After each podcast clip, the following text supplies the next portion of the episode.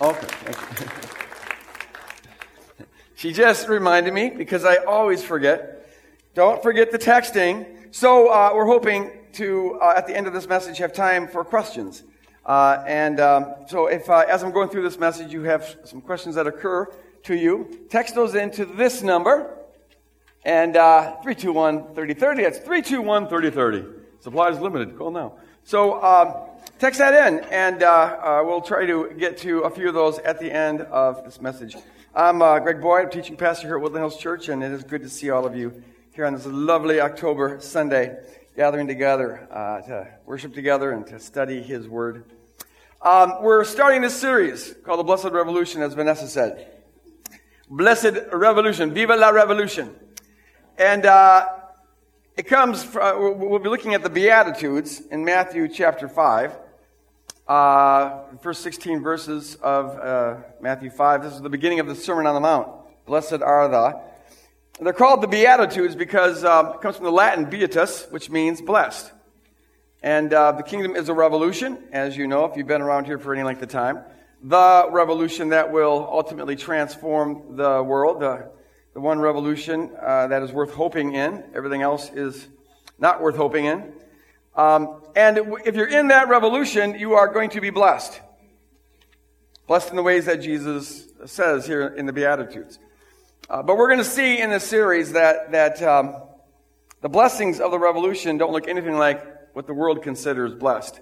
In fact, the blessings of the revolution uh, look the opposite of what the world calls blessed but that's exactly why they are revolutionary. And if we manifest the Beatitudes, the qualities of the Beatitudes, uh, Jesus says we will be salt and light to the world. And so today I want to set up this series that we're going to be going through the next six weeks uh, by talking about what it means to be salt and light in the world. What does that mean? And so I want to entitle this message, The Salt and Light Revolution. I uh, will tell you, uh, as um, we get ready to get into this message that as I was putting this together this week, I came under some serious conviction. Uh, and I don't like that. Do you? Um, and there's a temptation that I have to fight to uh, not water down the message so that it's easier for me to preach. Um, but that's the one thing I can't do. Uh, if I were to limit my preaching to uh, kind of my level of spirituality, then that means we could never have the Word outrun where I'm at, and that wouldn't be a good thing. The Word has to uh, outrun us and convict us and bring us up to, uh, bring, move us forward to where God wants us to be. So, um, I'm going to be sharing this, what God put on my heart, and I'm just saying this to tell you that uh, some of us will be convicted. We ought to be convicted. I want us to be convicted. Uh, I've said many times up here that my job in preaching is to invite you in on my misery. I don't want to be miserable alone. So, um, welcome to the miserable club. But we need to be open to this, and I encourage you to have open hearts as this is going forward. That's the only way that God can change us, is if we are genuinely open in our hearts to receive um, his, word and to let the Holy Spirit do what his job. Jesus says his job is to convict us. It's, it's possible for us to suppress that and to, and to excuse and to argue our way around it. Just stay open and let Him do His convicting work. Because um, that's really where, even though it's not pleasant, but if we follow that through and obey and, and respond to it, um, well, that's where the joy is. And that's, that's where the peace is. And That's where the, the all the blessings of the, of the kingdom come only when we say yes and respond to what God's doing in our life. So uh, I'm going to this morning read the entire section here, verses 1 through 16.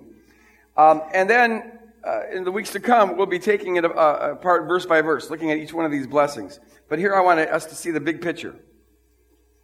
Uh, it says, Now when Jesus saw the crowds, he went up on the mountainside and sat down. His disciples came to him and he began to teach.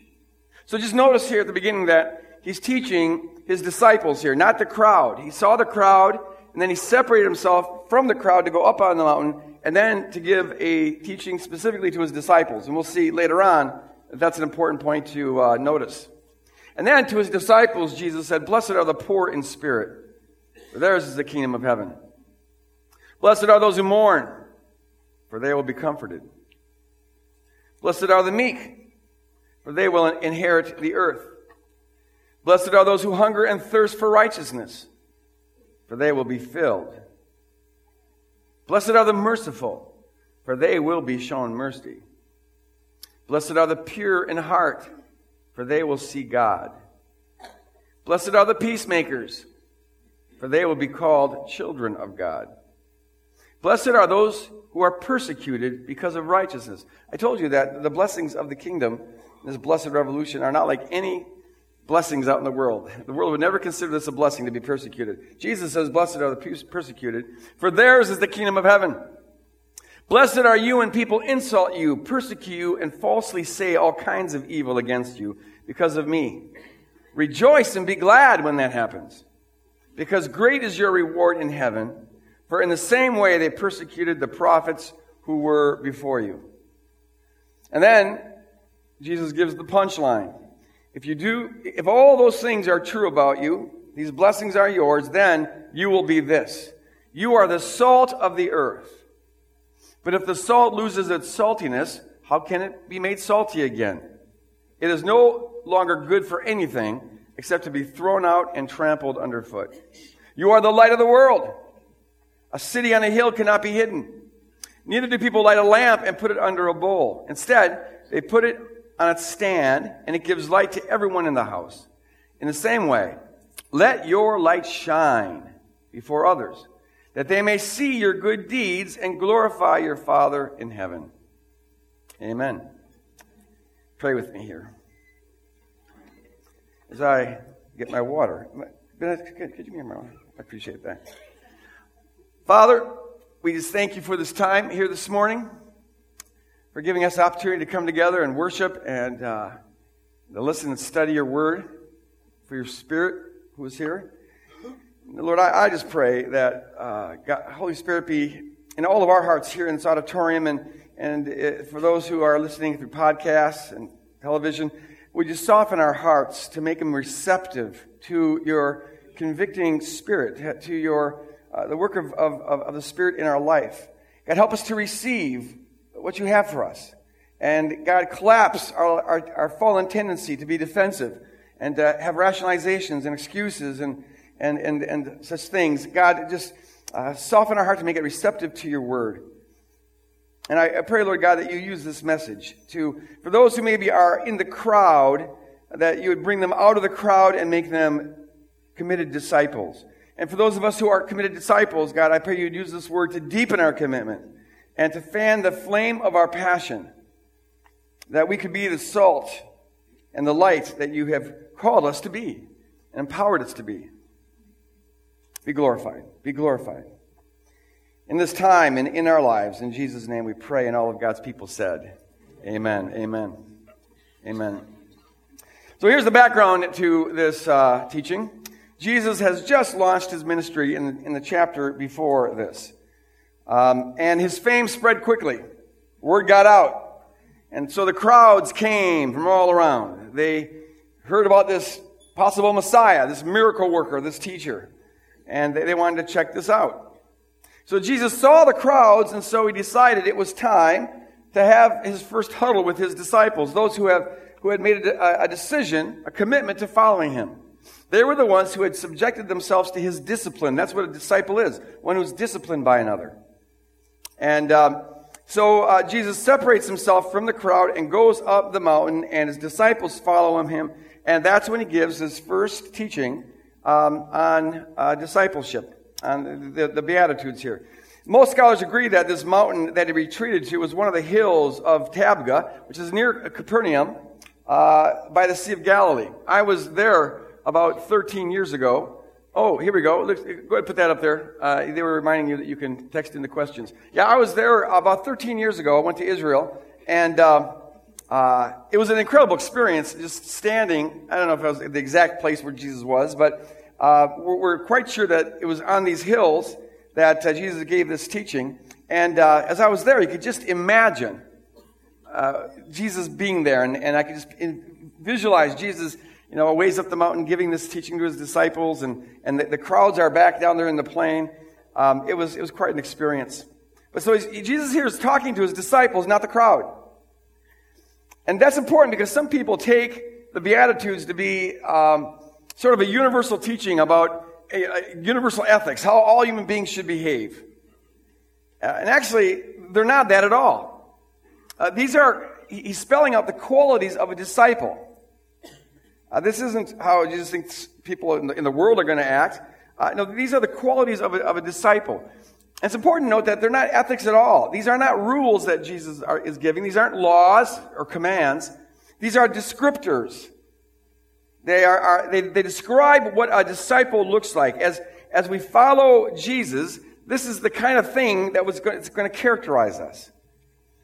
Uh, Jesus isn't say, saying, try to be poor in spirit, try to mourn, try to be persecuted. He's not saying that. He's simply saying, if you follow me, you are going to be poor in spirit. Uh, you are going to mourn, but you're blessed in doing that. And the reason you're blessed in doing that is because you're going, it's evidence that you're going down the right road. The Beatitudes are like road signs. And they indicate that we're going down the, the right road, the road that leads to eternal life.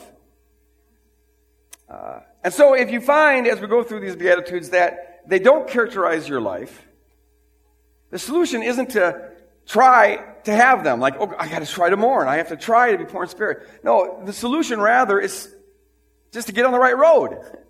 Uh, and, and the right road is the road that is fully committed to following Jesus, whatever the cost.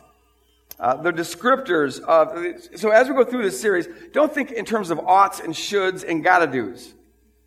Rather, uh, just think in terms of following Jesus um, and, um, and seeing these things being manifested in, in your life in, in the process of doing that. And if we display the Beatitudes, the qualities of the Beatitudes, Jesus says we will be salt and we will be light. And so I want to here uh, look at what that means. What does that mean to say that we are salt and that we are light? We'll start with salt. Um, in the ancient world, salt was used to preserve food and to season food. It was uh, used to preserve food because they didn't have refrigerators back then, as you know. And so they would put salt on, on meat and fish, and it would keep it from decomposing. Um, at least would slow that down. And so it was used to preserve food and to make it taste good. And so Jesus, when he calls us salt, he's saying that we're going to be a force of preservation in the world, and we're going to be a source of flavoring in the world. But what are we supposed to preserve, and how are we supposed to flavor? I have uh, heard uh, a lot of people actually say that the way that Christians are to be salt in the world is that we're supposed to preserve uh, the moral values of society. Uh, we are to be the ones uh, who are the guardians and defenders of morality in, society. Uh, morality in, society. We're, to be the, um, the ones who fight for, to keep traditional values. Just got a mail thing in the mail this last week. I sent out to all these pastors that, that use salt, and I've seen this done frequently. Salt becomes a metaphor uh, to rally Christians around a particular cause, to outlaw a particular sin. And it's never our sins, of course. Uh, it's, it's someone else's sin. And uh, we want to rally the troops around that because we are the salt and we will preserve morality. Well, well. See, we're supposed to always follow Jesus' example, right? I mean, he is the bullseye. Uh, keep our eyes fixed on Jesus. So you got to ask the question, when do you ever see Jesus doing that? the answer is never. In fact, you find several times in the Gospels, it says that the prostitutes and the tax collectors were the, the scum of the earth in, in the eyes of uh, Jewish Orthodox people in the first century. The tax collectors and the prostitutes hung out with Jesus and he, he uh, fellowshipped with them and he partied with them. And I have trouble believing that that would have happened if Jesus was out there publicly trying to pass laws against them. You see? Uh, I seriously doubt. In fact, the prostitutes and the tax collectors avoided the Pharisees like the plague for that very reason. They didn't want to be judged. But there's something about Jesus. He, he was salt in the kind of way that attracted those kind of people. Uh, in fact, Paul says in 1 Corinthians 5, what business is it of mine, as, as a kingdom person, to judge those outside the church? That's not our, our concern. Our focus is to be exclusively on what God calls us to do, not trying to tell, force the world to act in ways that we think they should act. Our job is to advance the kingdom of God, not to try to run the kingdom of the world. And, and if, if you think it's your job as a, as a follower of Jesus to uh, fight for your opinions about how people should behave, you're going to end up manifesting the exact opposite qualities of the Beatitudes. Uh, instead of being humble, well, you're presupposing that you're morally superior. And instead of being meek, you're going to come across as arrogant. Instead of being the persecuted, well, you're going to be the persecutor. You're the one trying to enforce your superior will on others. It's the exact opposite of the attitudes. So, folks, as I said last week, our job as kingdom people is never to pretend like we're morally superior to anybody. In fact, our job as kingdom people is to have the mindset of the apostle Paul when he said, here is a saying that is worthy of everybody to say. Uh, that is that we are the worst of sinners. The exact opposite of this morally superior guardian, defender, fight, fighter of traditional values. Uh, we're, we're, to confess we are the worst of sinners. In obedience to Jesus, we are to say whatever we see in someone else's eye is a mere dust particle compared to the two by four that comes out of our own eye. Our job is to, we've got to be manifesting a mindset and an attitude that conveys the humblest people on the planet rather than the Pharisaical moral guardians of, of truth and righteousness. Our job is to never judge others, as Jesus said. Our job, the Apostle Paul says in 2 Corinthians 5, is to never hold anyone's sin against them. Because we're ambassadors of the kingdom and ministers of reconciliation. So our job is to repeat the attitude of Jesus on the cross, and which is to pray, Father, forgive them, they know not what they do. Uh, so whatever Jesus means by calling us salt, it's not that, all right? Can we agree? It's, it's not that. So To find out what Jesus does mean, here's an idea that I have. Uh, I have a PhD in theology, um, and so you would expect me to know this kind of thing. How about we look at the Bible? Just wondering. Let's look at the Bible. See what the Bible says about that. Whenever you're answering a question about a metaphor or whatever, it's always good to say, does the Bible, might there be a clue in the Bible? So does the Bible have anything to say about salt that might shed light on this? And it turns out it does. If you look at Le- Leviticus 2, uh, it says, Season all your grain offerings with salt.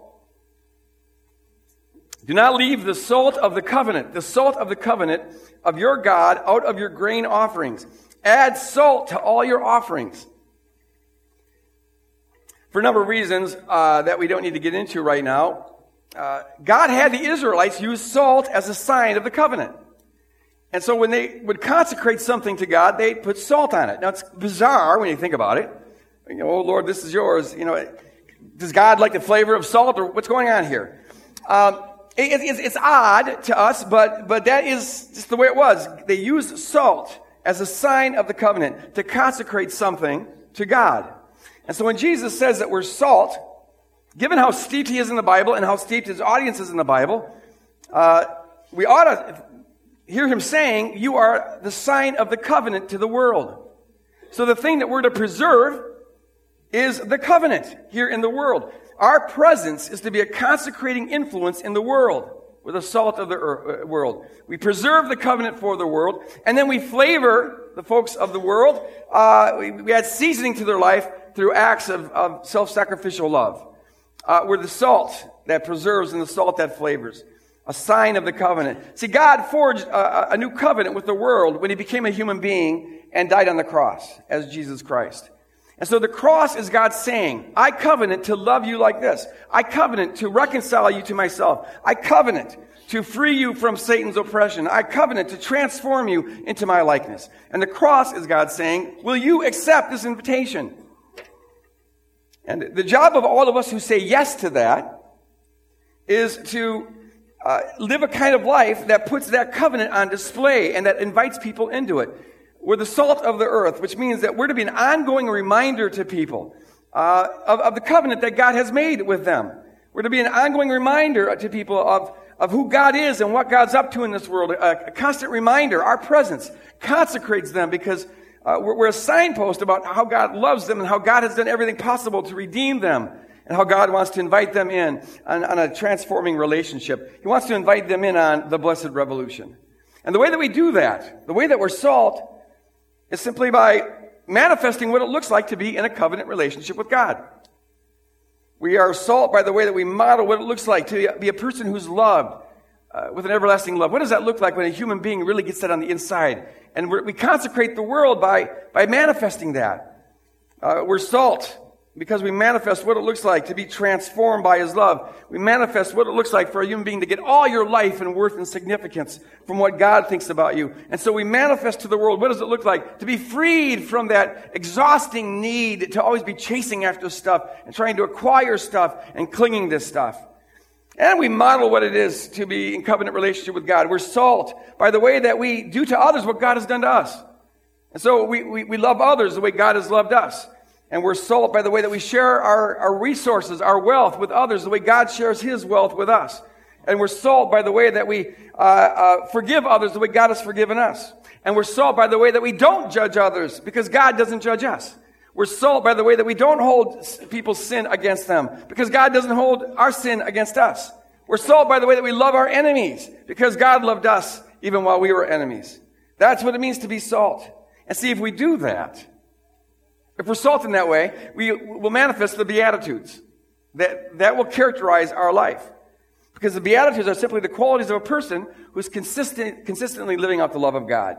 The Beatitudes are what it looks like for a person to live out the covenant that God's made with the world, um, and to do it in a context where the world is still fallen. That's why there's a persecution involved. And if we do that, we will be salt. We'll be a force of preservation by being an ongoing reminder of God's love for others and an ongoing invitation to others to join the kingdom. And we'll be seasoning people's lives, flavoring people's lives by loving them the way Christ loved us, sprinkling into their life acts of self sacrificial love. That's what it means to be the salt of the earth. Now, here's a crucial point. Uh, think about this. For salt to preserve and to season food, it has to be distinct from that food, but also has to remain in contact with that food. If the salt just blends in with the food, it can't be a source of preservation or of seasoning. And yet, if the salt is kept totally apart from the food, it can't be a source of preservation or of seasoning. In the same way, if we're to serve as a sign of God's covenant to the world, We've got to remain, on the one hand, distinct from the world, while also remaining in contact with the world. John says it this way He says, be, be in the world, but not of the world. That's how we're salt. We always have to stay in the world. That means we always have to be mixing it up with non Christians. We can't be a reminder of God's covenantal love, and we can't be a, a, a, seasoning influence in people's lives if we're secluded in our little church or our little Christian club our cozy little group. We've got to get out there and mix it up the way Jesus did with the tax collectors and the prostitutes. But at the same time, we can never blend in with the world. We can't be a reminder of God's covenantal love and a, and a seasoning influence in people's lives if we're no different from them. If we've got nothing to offer them. That's why Jesus says in this teaching, if the salt loses its saltiness, then what good is it? It's not good for anything. It'll be thrown on the ground and, and trampled on like, like dirt. The purpose of salt, he's saying, is to be salty. If salt doesn't do that, well then it's not doing what salt's supposed to do. In the same way, if our lives don't contrast with the world and display the unique self-sacrificial love that characterizes God's character and characterizes the kingdom, well then we've got nothing to offer the world. Nothing to offer. Jesus makes the same point about light. He says that uh, you're the light of the world. Light does two things. On the one hand, it contrasts with the darkness and therefore allows people to see what's in the room, allows people to see what's, what's, what's real. It's not hidden any longer in the darkness. And light in the ancient world, um, well, today as well, I guess, uh, can function as a, uh, as a uh, kind of a beacon in the dark of night. Light can show you the way to go. That's why Jesus says, talks about a city set on a hill. Uh, in the ancient world, a traveler at night, which was always a dangerous thing to do. But if you're in the dark of night and you could see in the distance a light, that's because there's a city on a hill and you could see people's lights on. They didn't have electricity, of course, but they had candles. And uh, that would show a person that that's the way to safety. Right? That, that that's the direction to go. Uh, so also we are the light of the world. In this dark world, this oppressed world, we are to be light. And uh, what, what Jesus is getting at is that if we follow him and display the qualities of the Beatitudes, we're going to contrast with the darkness of the world. And that will allow people to see the truth about God and the truth about uh, what He's up to in this world. And will, as we manifest the Beatitudes, as we follow Jesus, will, will be a light that shows people the way to go to safety, the way to go to salvation. The reality is that all around us every day, there are people who are in darkness. They don't know that, but they are in darkness. People who don't have a clue what's going on. Uh, they don't have a clue who the real God is. They don't have a clue as to what they're worth, how God uh, values them. They don't have a clue of the danger that they may be in uh, as if they're resisting uh, the love of God in their life. They don't have a clue what this whole thing's all about, where it's heading. That's why most people waste their life just trying to chase after stuff to make their life a little bit more comfortable and convenient. And see, our job as kingdom people, people who are committed to God's covenant, is to live in a way that contrasts with that way of living and that demonstrates the truth about the real God and the truth about his real kingdom and the truth about a real Savior and the, the, the truth about this revolution that's going on. And the beauty of that draws people into the kingdom, and that's how the kingdom expands. We're salt and we are light. But just like the salt, if, if it's no longer salty, it's worthless. So also the light, if, if it doesn't shine, it's worthless. The purpose of salt is to be salty, and the purpose of light is to shine. So if there's a city on the hill that doesn't provide light to the traveler, what good is it? It just blends, it just blends in with the darkness. And if you have a, a, a light in your house, uh, put it on, a stand. If you, if, if you put a bowl on it, actually the bowl is how they would put these, these lights out. If you put a bowl on it, the light is extinguished. So what good is it? It doesn't show people anything. It just blends in with the darkness. The purpose of light is to shine, and the purpose of salt is to be salty, and the purpose of being a disciple of Jesus is to be salt and light. The purpose of being a disciple of Jesus is to serve the world by manifesting the covenant that God made with the world in Jesus Christ. The purpose for being a disciple is to flavor people's lives with the love of God through loving acts of service. The purpose of being a disciple is to push back the darkness, to contrast with the darkness, and to push back the darkness so people can begin to see what's real, what's going on, who, who their creator is, what their purpose in life is. The purpose of being a disciple is to point lost people in the direction of safety, to point people in the direction of truth, uh, where they can finally find out who they really are and find out their, their true identity and find out their true destiny and find out the true source of life and find out what it is they've always been hungering for. You see, when we surrender our life to Christ, it's not just for our benefit. A lot of people think that. Oh, now I'm saved and that's the end of the story. No, when we surrender our life to Christ, we certainly are benefited by that, but it's not just for us. The purpose is to now serve the world. The purpose is to be used by God to further his kingdom. The purpose is to now spread that love to others. When we surrender our life to Christ and sign up on this blessed revolution, we're signing up for a vocation. We have a job description. It's not just for us. And that vocation is to be a sign of the covenant. And therefore to uh, be demonstrating the truth of what's going on here to people around us by how we live and by what we say. This is, what, this is how Peter puts it in 1 Peter 2. He says, You are a chosen people, a royal priesthood, a holy nation, God's special possession, that you may declare the praises of him who called you out of darkness into his wonderful light. That you may. There's a purpose for this. When we surrender to Christ, we become his chosen people. But that's not just for our sake. We're special possession. That's wonderful, but that's not just for our sake. Uh, we are a royal priesthood. Priests are the ones who mediate God's presence and God's truth to others. They serve the world by, by declaring, as the text says, declaring God's praises, publicly declaring, publicly manifesting with our words and with our life, manifesting uh, the beauty of the one who brought us out of darkness into his marvelous light, so that they too may be brought out of darkness into his marvelous light. When we enter the kingdom, we sign up for a vocation and we have a job, and it's to demonstrate the beauty of God's unique character to everyone we come in contact with, to demonstrate the beauty of God's uh, unique love and, and, and, the beauty of His kingdom, the beauty of His covenant uh, to all that we come in contact, contact with. And in doing that, we invite others into the kingdom and we draw them. The beauty draws them into the kingdom, and that's how the mustard seed kingdom expands. This is what the nation of Israel was supposed to do. They were supposed to be a, a, nation of priests who mediated the truth to the nations around them. But what happened was they forgot their calling. They, they, oh, they thought, well, we're chosen people, and isn't that wonderful? And so they had a little bless me club. And they didn't reach out and serve. In fact, they got arrogant and looked down on those they were supposed to serve. The same thing happens with the church. It turns into a, a little bless me club. Oh, we're the saved people. We're the holy people. And see, if you're not serving others, what happens is you end up judging others. And so we're a city on a hill, but we, instead of being lights that, that provide safety to people and direction to people, we look down at our noses at those sinners out there and think that we're morally superior. No, we've got to remember our calling. We've got a job to do. Uh, we are called and empowered to uh, have lifestyles that contrast with the world. And yet lifestyles that are always mixing it up with the world. Uh, so that we can be the royal priest that God calls us to be, the salt that God calls us to be, the light that God calls us to be, the ambassadors of the kingdom that God calls us to be, the ministers of reconciliation that God calls us to be, the body of Christ that He calls us to be, the beacons of light that He calls us to be. And that is our identity. Notice, Jesus doesn't say you carry the light uh, or you carry the salt. No, you are the light and you are the salt. It's our identity. It's a contradiction for us not to be distinct from the world and yet mixing it up with the world. That is our identity. That's who we are. It's a non-negotiable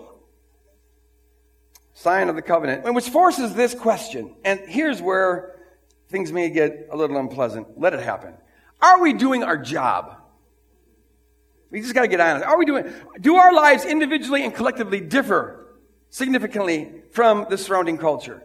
and differ in a covenant way. I mean, yeah, you know, the first church I was saved in, they wanted to be different from the world, but it was in all these weird ways. You know, like uh, all these rules, you know, about what they do or don't do, and girls not being able to wear pants, and, and all these rules. You know, the holiness rules, and and that's that's being different in a pharisaical way. No, are we different by the way that we live, eh, by the love that is displayed, and the choices we make about our resources, and the choices we make about our money, and the choices we make about our time? Are, are, are we manifesting the love of the kingdom by how we live? And yet, are, are we mixing it up with the world, demonstrating self-sacrificial love to people by hanging out with them? Are we finding opportunities to invite others into the kingdom and uh, and to display the love of God uh, in their midst? Are we being salt and are we being light to our family and to our neighbors and to our coworkers and to the folks that we work out with at the gym if we go there, and to the, uh, the, the, moms that we meet at the soccer matches when we go to our kids' soccer matches or football games or whatever it is. Are we being salt and light to the people that, that uh, we, we are with in this world? And here's something, it, it gets even deeper than this. This is the thing that really got me. I mean, that was easy. Listen to this now. See, the crowd, the crowd followed Jesus because, I mean, some, some were just curious. Some had uh, infirmity that they wanted healed. Uh, some just wanted a teaching that maybe would help their life. But the crowd follows Jesus because it, it's going to benefit them in some way. And that's just what it is. I mean, that, that, the fallen mind naturally thinks that way. The fallen natural mind looks at the entire world as potential to meet my needs, to benefit my life. Everything, including people, are there to meet my needs. That's, in the fall, we're just self-centered that way. Uh, we turn in ourselves, and so we evaluate everything, whether it's our partner, or whether it's the church, or whether it's going to Burger King or McDonald's. What will best meet my needs? What do I want? And so the crowd, of course, follows Jesus for that reason. The disciples are distinct from that for this reason. They don't ask, how can I use Jesus to my benefit? A disciple begins to be a disciple when you put that question on the, on the back shelf and now you ask, how can I be used by Jesus for his benefit? That's a decisive turning point between a crowd follower of Jesus and a disciple follower of Jesus. See, the crowds are always fickle because we, you are when you're uh, self centered, when you're looking to get your own needs met, you're, you're, fickle. So they cheer for Jesus and they're fans of Jesus as long as Jesus is meeting their needs and as long as Jesus is entertaining them and as long as Jesus is, is giving them something interesting and as long as Jesus is sort of conforming to what they expect the Messiah to be. Whoa, yay, Jesus. But as soon as his teachings get kind of tough, like you find in John 6, for example, the crowd goes away. And then when Jesus, when it's really clear that he's not going to be anything like what they thought a Messiah should be, when it's very clear that he's not going to serve them uh, by meeting their political agendas and conforming to their nationalistic ideas, when, when Jesus refuses to be co-opted by their politics and by their patriotism and all that, Well, now, now they holler, crucify him. Kill the bum. What good is he? Disciples were, the crowd was fickle. The disciples, see, the disciples were kind of fickle too. I mean, they failed Jesus. We all do. We all do. But their heart was different. They had a heart that wanted to be used by Jesus and not just use Jesus for their own benefit. They had a heart that wanted to belong to this, the, the blessed revolution. They, they were fickle, they were dumb, they were cowards, but their heart was uh, to advance the kingdom and to be used by, by they, they had submitted themselves to him. And that's why when Jesus rose, they could be restored. God could, as long as a person has a kingdom heart, God can, can work with them and, and, and, and, and cause them to grow. As long as they had that heart. Jesus loved the crowds. He had compassion on the crowds. He challenged the crowds, but he never judged them. That's, they are just where they are. He had compassion on them. But his goal was always to make disciples. Because the kingdom isn't about crowds. Kingdom is about disciples. In fact, his, the last commission, his last words before he left was, go into all nations and make disciples, commanding them to obey all that I have done. His last words. And that is the job that we carry on as we carry on this, this, this uh, blessed revolution. Attracting a crowd each week has no more significance now than it did in Jesus' day. Jesus didn't say go out and make big crowds. Now go out and make disciples. Crowds have no more significance today than they did back then. So the only thing a church should focus on is are we making disciples? Not are we attracting a crowd? The question that we, the body of Christ, have to ask is are we raising up people who don't use Jesus for their benefit, but who want to be used by Jesus for his benefit to advance the kingdom?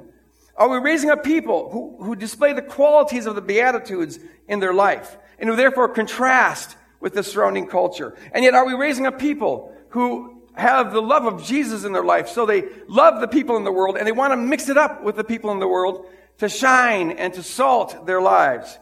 The question that every church has to honestly ask itself is Are we a crowd attracting church or are we a disciple making church? And there's nothing wrong with attracting a crowd. It is what it is. Fine. As long as you're making disciples out of that crowd. But the problem is, is that we in this, in this consumeristic, success driven, wow enamored culture that we live in, the crowd often becomes a sign of success in and of itself. And so people say, wow, look, God must be moving. There's such a big crowd. Look how fast the church is going. God must be moving. But see, if we're thinking like kingdom people, we should never be impressed with a crowd. A crowd is a sign of nothing. A carnival can attract a crowd. It doesn't mean that God's in it. you see? So instead of saying, wow, look, God's moving, there's a crowd, we ought to be people who say, wow, look, God's moving. There's three people who, who look, who don't look like the crowd, who look different from the crowd.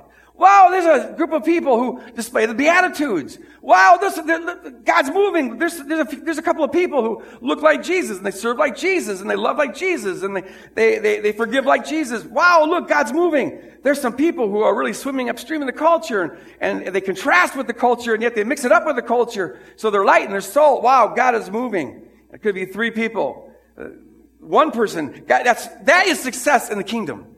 You get one person like that and, and that means a trillion times more than having a million people who are part of the crowd. You see, it's, a, it's not about the crowd, it's about making disciples. And so you, you, you ought to know that, you need to know that our ambition at Hills Church, and we're clear about this, and I think we have been in the past, but our one aspiration is to make disciples. It's to make disciples. And I will be honest, I don't think we've been particularly good at that. Um, we, like the earliest disciples, have failed in, in, in a number of ways. But God knows our heart. And um, I don't know many churches in America that are good at making disciples. It's, it's, a, it's a hard thing. I think we're making progress. I, the Discover the Kingdom class, I think, is, is having a marvelous impact on people's lives. And then we've got this ministry uh, called Sojourners, where people are learning how to live in community and uh, intentional community, missional community, kingdom community. And uh, there's some learning how to be salt and light, and there's some beautiful things happening there. But I say that to say that this is why we're not a church that tries to outsell the competition in meeting people's needs. Not that we want to, you know, ignore that, but, but we're not trying to compete with that because we don't want to build a crowd by helping people just learn how to use Jesus better. We want to be a church that confronts people and that confronts ourselves. It's got to be confrontational, like this message is, uh, And the challenge before us is always to ask, how can Jesus use me, use us to further his kingdom? If the crowds come, wonderful. That's wonderful. But if the crowds leave, that's no issue for us. That's, that's no concern of ours. And so I challenge us right now, challenge myself right now, to ask that question uh, and listen to the Spirit. How can we learn to be used by Jesus? And how can we, uh, what, what, needs to be changed in our life to uh, be the salt that, we, we're called to be? We need to ask the question are we here now to find out ways that Jesus can benefit us? Or are we here to find out how we can allow Jesus, allow our lives to be a benefit to Jesus and the kingdom? Uh, I have a sense of urgency about this for this reason. See, in American Christianity, where success has usually been measured by the crowds, not discipleship making, because of that, most people, I don't think, are really aware of the distinction between the crowd follower and the discipleship follower. But it's an all important distinction because Jesus came to make disciples, not to attract crowds. And so we need to ask ourselves this question Are we one of those who would leave the crowd to go and hear this teaching, the Beatitudes, and to seriously seek to live a life that manifests those qualities? Are we one of the crowd followers of Jesus who want to use Jesus to benefit ourselves, or are we a disciple follower of Jesus who wants to be used by Jesus to further his kingdom? Are we willing to commit to pursuing a life in fellowship with others that will significantly contrast with the surrounding culture? And yet, are we willing to commit to pursuing a life in fellowship with others that intentionally makes room to hang out with people in the culture and mix it up with people in the world, to rub shoulders with them so that we can be salt and so that we can be light to the world around us? And if you say yes to that, then the question I end with, and then we'll turn to the questions that you had about this message. Um, if we say yes, then the question we need to ask is, is this, or the challenge is just this. Uh, will we, in relationship with others, if possible, um, seek God, to seek, seek His wisdom on how we can arrange our life differently so that we have more time available? Um, more, more time available to fellowship with people in the body of Christ because it's about a city set on a hill, not an individual. There's got to be room in our life to be part of the body. Uh, and what do we need to arrange, uh, rearrange in our life so that we have time to fellowship with people outside the church, inside the church and outside the church? It takes time. And uh, how do we rearrange our life to free up our resources so that we have uh, we spend less money on ourselves and our loved ones and have more to share uh, to manifest God's love and, and generosity towards uh, the poor and to advance the kingdom? What needs to change in our life? And we need to see God's wisdom on that and talk about it with those that we share life with. Uh, it doesn't happen without intentionality. And it doesn't happen without sacrifice. It doesn't happen without a little bit of pain. But see, everything in the kingdom is about bleeding, right? We are the kingdom to the degree that we bleed, which is to say, to the degree that we replicate the sacrifice of the cross. Uh, and that's a question that kingdom people have to always live in. It never stops. Because uh, where you were at last year, maybe God wants you to be in a different place this year. That's fine, as long as you're moving in the kingdom direction. All right, uh, what do we have by way of questions here? Uh, when are we being the salt and light? Uh, when we are being salt and light, do we always have to talk about God when mixing it up with non Christians? No. No, uh, you don't always have to talk. Um, in fact, actions always speak louder than words. Um, the problem is that for, for what's happened far too often is that, that people use only words and they don't have any reality in their life to uh, give those words credibility. They haven't taken the time to earn credibility in people's lives. I mean, we, we've got to spend time just loving people and being, befriending people. And it's really important that we understand that we love people as an end in and of itself. We, are not loving people to try to sell them something. Uh, if, if, if and if people can sniff it a mile away. People want to be loved for their own sake. So we love people for their own sake.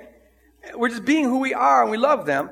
And out of that, we're demonstrating the kingdom. And out of that will come naturally uh, a time to share. As you share stuff in your life and what's pa- what you're passionate about. And then you talk about the kingdom naturally.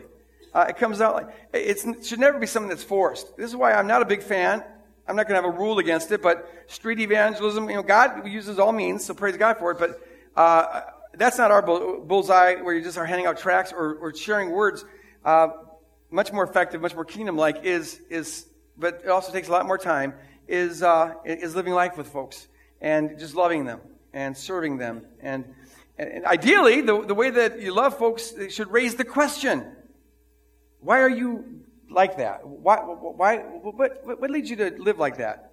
And now you have an opportunity to talk about your king and the kingdom. And uh, uh, be, you're being salt and you're being light. Yeah. Good. I'm glad you asked that question. It is possible to go the other extreme, I'll say, the other extreme. And, and some folks, like, don't use words at all. They, they, they think it's wrong to ever talk about the kingdom. And that's also, no, you want to talk about the kingdom. Uh, just uh, let your actions speak uh, louder than your words. Uh, are you saying it is wrong for individual believers to engage in social action which requires legislative backing to enforce the law, i.e., sex trafficking or violence against women? Excellent question. Uh, no, I'm not saying it's wrong to do that at all, especially when you're dealing with something as clear cut as sex trafficking and violence against women. Uh, not by any means. It's, it's, uh, it's, it's uh, totally appropriate.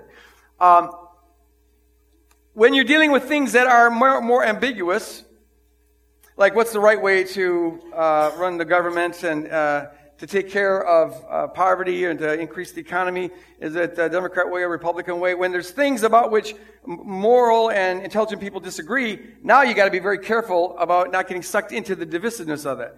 When you're dealing with things that are much more concrete and, and unambiguous like this, it's uh, um, uh, a different story.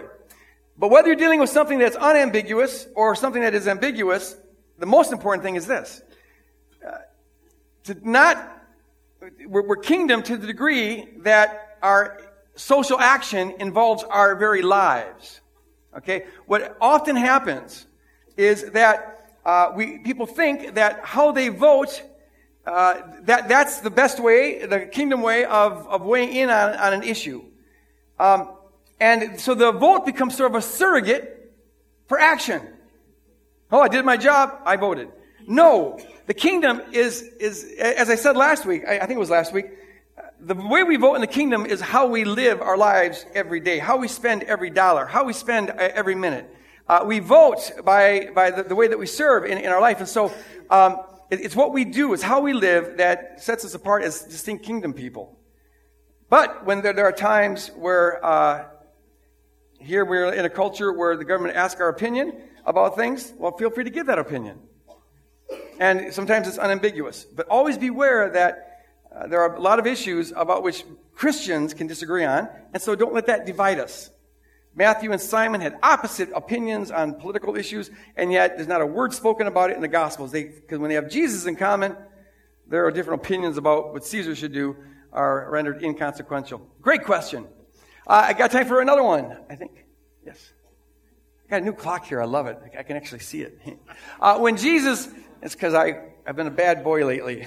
I've been going over a little bit. So they bought me a new clock, or they. Uh, when Jesus said, You are the salt and light, didn't he mean plural? Are we supposed to be a community of salt and light or individuals of salt and light? And what's the difference? Excellent. Thank you for asking that. No, it is plural. Uh, in fact, most of the yous, almost all the yous, I, I almost want to say all of the yous in the epistles, when it says, you are kingdom, you are to be this, you are to blah, blah, blah, the yous are the plural. Now, unfortunately, we can't capture the plural in the English. Uh, we say you whether it's an individual or a group, but in, in Greek, uh, they, they distinguish between it, and it's usually in the plural. And it's an important point. The kingdom is always about community, always about relationship. Now, it doesn't mean that you can't be salt and light individually. I, in fact, it, you have to be salt and light individually if you're going to be it as a community. And so we have to individually make decisions about how we live and uh, what we buy and where time goes and where energy goes. Uh, and that's the way we are individually salt and individually light. But uh, we are to be ultimately a city set on a hill. And the primary unit of the kingdom is not an event. God uses this event, and it's fine, it's wonderful. Uh, but the primary unit of the Christian faith, we've always said, are, are small communities. Uh, in, in, the, in, in, the New Testament times, uh, when, when they talked church, they meant groups that met in houses. Like in the book of Acts, they met in each other's house. uh, daily. In fact, they didn't have special buildings to meet in until, until the fourth century. And so we're always encouraging folks. That's what our, our uh, that track I talked about earlier, uh, the Discover the Kingdom track and Explore the Kingdom, and then uh, what we're calling Sojourners. It's about people getting in communities that are intentional and missional, so that they, they can together be salt and together be light. We're to be a city set on a hill that shines bright, uh, not just the individual set on a hill. So it's it's a yes to both, individual and uh, collectively. All right, great questions. I, I really appreciate uh, all of that. If you um, I'd like to encourage you to think about uh, joining those table discussions on Tuesday night. It's one way to start to meet people and develop relationships. Uh, it's also a way to go deeper uh, with this message. It's, it's a first step to take in terms of getting separate from the crowd and starting to be the disciple that follows Jesus up the side of the mountain. Amen. If we're not supposed to mix the kingdom and politics to remain salty, does that mean we shouldn't vote? I always get this question. Um, you know, it's here's how I, I, honestly I here's how I honestly would answer that. That the, the kingdom of this world and politics is too uh, too trivial for me to ever tell somebody not to do it. I'd be giving it too much credibility if I said don't vote. But besides, it's not my place to say don't vote. There's not.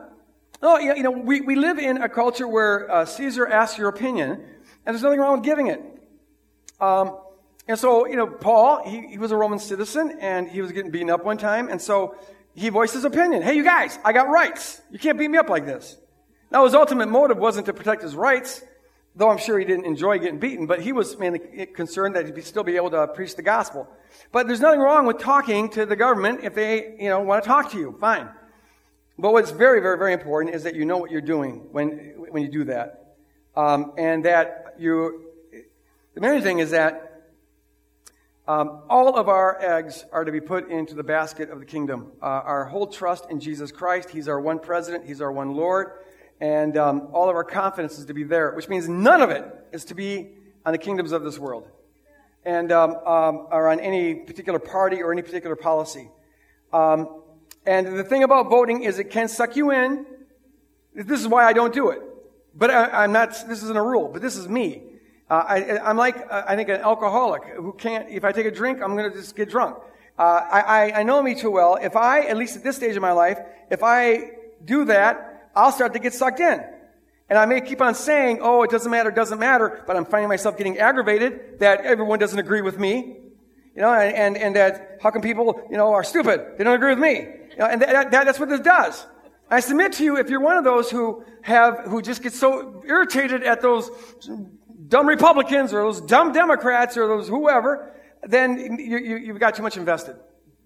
Uh, you might consider um, going on the wagon for a while and turning off CNN. And I'm serious. I'm dead serious. Because this stuff can suck you in. It really does. It sucks you in. And yet, as you saw, so much hangs on keeping the kingdom separate. Everything. The contrast is everything. The contrast is everything. This is why I get so grieved, bent out of shape when, when people mix it all together. Uh, it, it, uh, it just damages things on every front. So if you, if you feel okay with voting, uh, then, then by all means. Or participating in some other way. There's no rules about this. Um, but there are principles. And the principle is guard your heart. And ha- make sure all your allegiance is in, in Christ. And all your hope is in Christ. All your confidence in Christ. Good. Thanks for asking that. Uh, another question. You said a disciple is one who is disciplined by another, but I don't have a disciples. I don't, ha- I don't have a disciples. Who, what should I use to be discipled? Is it prayer, Bible, others, God? Uh, yeah, I think you meant I, I, don't have anyone to mentor me or to, to be discipled with. Um, very good question here. It is uh, a. We're, we're, this is one of the major areas where we have just fallen short, and it's not because of lack of effort. Um, we are putting things in place now to hopefully be able to have in a year or two uh, mentors for people to be discipled by. Um, because uh, the majority of people need somebody concretely to walk with them uh, in, in, the process of discipleship.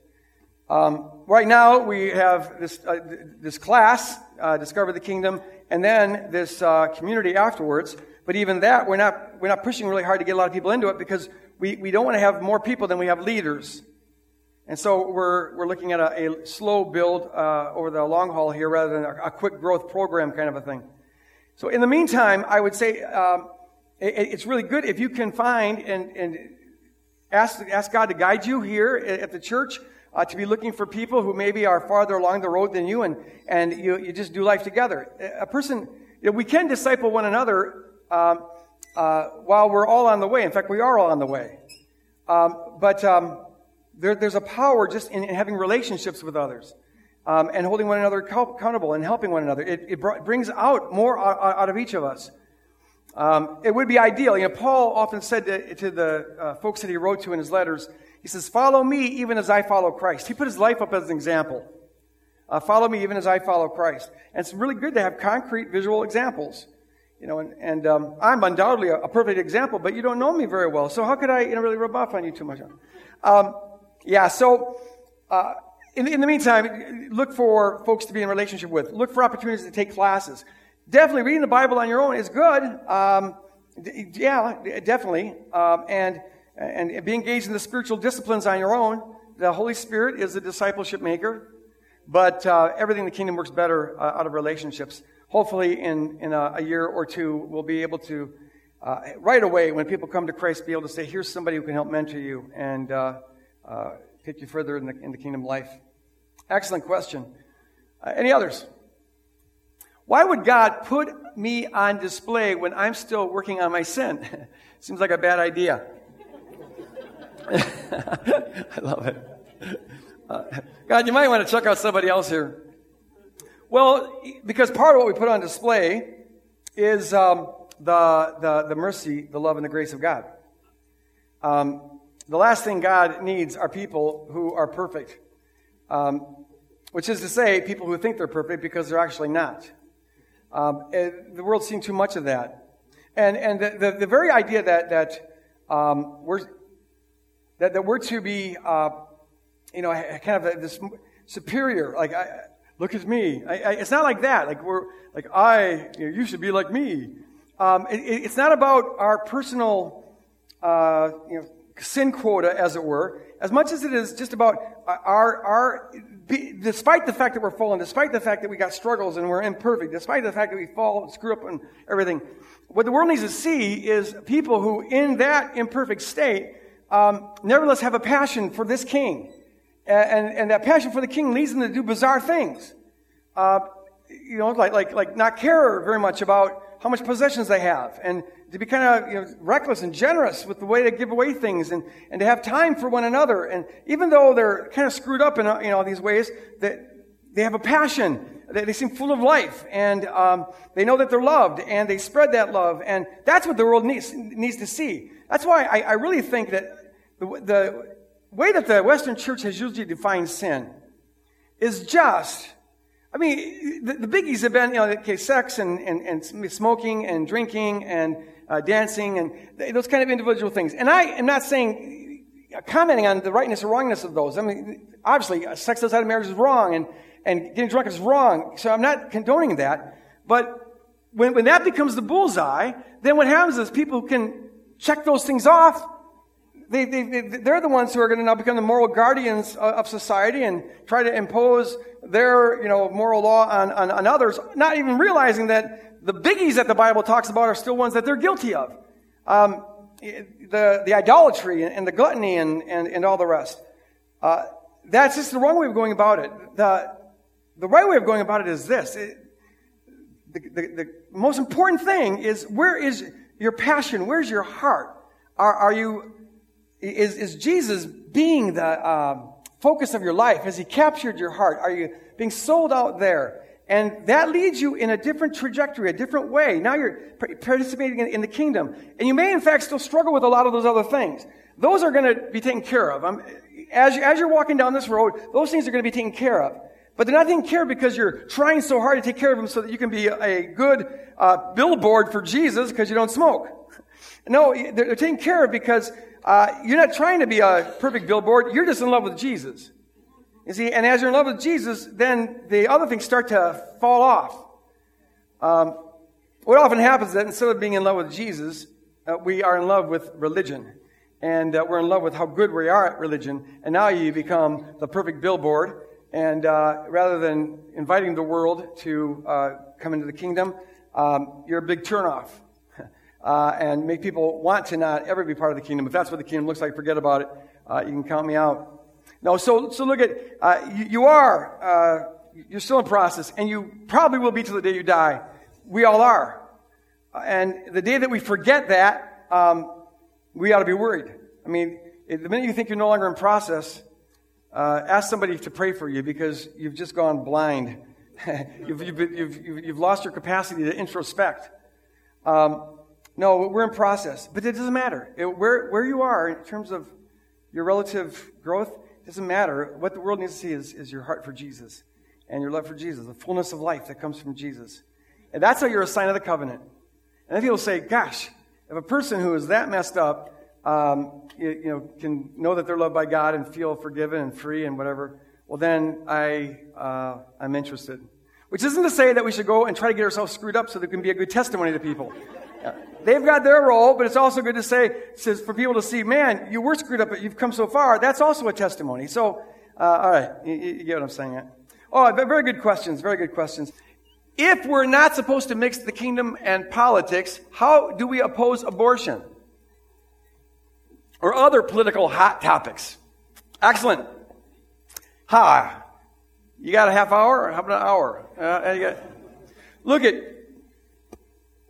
here's a good exercise, I think, for kingdom people to, live in. Uh, try to pretend that politics doesn't exist. I, this time of year, it's really hard. uh, it's in your face all the time. But, but what would happen if, if that wasn't the case? How would you answer that question?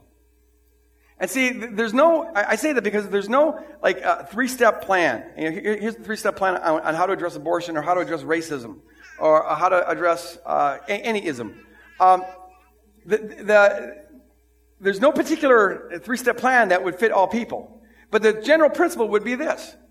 Um, what can you do in your life and in relationship with others that will impact that? For example, and I share this in my book, Myth of a Christian Nation. Um, you know, there's this lady uh, named Dorothy uh, who um, had knew of a girl who had an unwanted pregnancy, and the late girl was considering abortion and uh, having an abortion. And uh, as it turned out, this young lady was in a Christian family, and she was too afraid to talk to her parents. Uh, thought her parents would just completely reject her, and so, but she had befriended this neighbor, Dorothy. And so Dorothy took her under her wing and just, you know, in a very non-judgmental way, discussed this with her. Um, and weighed the options, and, and uh, this young lady came to the decision that it was not uh, the best decision to end this uh, pregnancy. And the way Dorothy uh, made that feasible is by saying, look, if you want to, if, if you uh, are going to uh, keep this baby, I will help. I will, I will help raise this baby. I'll, if your parents kick you out, and that's what they actually ended up doing, I'll I'll take you under my wing. And Dorothy ended up having to take out a second mortgage uh, to do this, uh, to help. This young lady wanted to go to veterinarian school, and that was her major issue. This is going to end her career and all that. So Dorothy said, look, I, I will have as much as I can. I'll, I'll, sacrifice to make that feasible. So here's something that it's, it's easy to, to cast a vote once every four years. See, that's why people, they feel like they're doing something by casting a vote every four years. Kind of lets us off the hook. That's why it's so tempting. But if you really want to do something about abortion, uh, then ask the question, how can I sacrifice for women who've got unwanted pregnancies? And actually make it feasible for them to go full term. And that will involve uh, sacrificing after the child's born.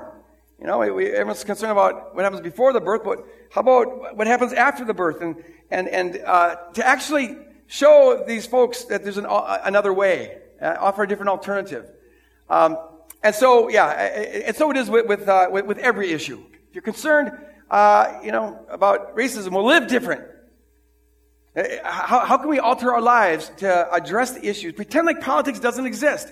It's, one of the reasons I'm passionate about this is that we, it's such a distraction. Uh, people get so obsessed with what we should tell Caesar to do. Something that Jesus never commanded us to do. But see, we're so obsessed with that that we don't ask, what does God want us to do? Which is the only question that we as kingdom people uh, are, are, are, to be about. That's our only thing we're supposed to focus on. And in our culture, Caesar asks your opinion about, you know, do you have an opinion about this? And if you have one, then go, feel free to offer it. Um, but don't think that that means that you've done something about that issue. Maybe you have, maybe you haven't. Because whatever you vote, half the people in the country are going to think that you did more harm than good. So maybe you're right, maybe you're wrong, but that's irrelevant to the kingdom. The kingdom starts where we begin to bleed. Ah, there's a quote. Somebody tweet that. The kingdom starts where we begin to bleed. That is when, when, where we begin to sacrifice. Where it begins to impact our life. Where, where we have to, it impacts our wallet and our, uh, the resources we have available. That, that's where the kingdom begins. And now, what we do is to the glory of God. Let your, let, let your good works shine not in a bragging way. Look at me, look how holy I am. No, just live a, a, kingdom life and you'll be doing good works and it will shine. But now it will lead people to glorify the Father rather than glorifying uh, Uncle Sam. Oh, say a lot more about that, but let, us try to take one more question. Got time for one more. Do we become less salty if we choose to marry someone that doesn't want to go to the same church or be active in church? Someone goes, no. What you meant was, I hope not, because you're probably in that situation. Uh, interesting question. Um, no, you know, look at look at salty is about uh, the character. I mean, it's always good to ask the the question. Um, uh, you know, will a decision, whether it's who you marry or uh, what job you take or where you live or what car you buy or house, you, it's always good to ask the question: uh, Will this help or hinder my job to be salt and light to the world? So that's a, that's always a good question. Uh, but uh, you can be salty in any situation. Uh, this, that is, you can be a sign of the covenant. You are a sign of the covenant in every situation. You can shine and you can uh, uh, season people's lives um, and um, you know, be, a, be a beacon of light. Where, wherever you are in every situation, whoever you're married to, no, you just you, you can do that. Now, it may mean that you and your husband or you and your wife can't work together in ways that, that would be advantageous if you're going to the same church. So there are practical implications for your marriage, but as it concerns your character, uh, your, that shouldn't impede your displaying the Beatitudes.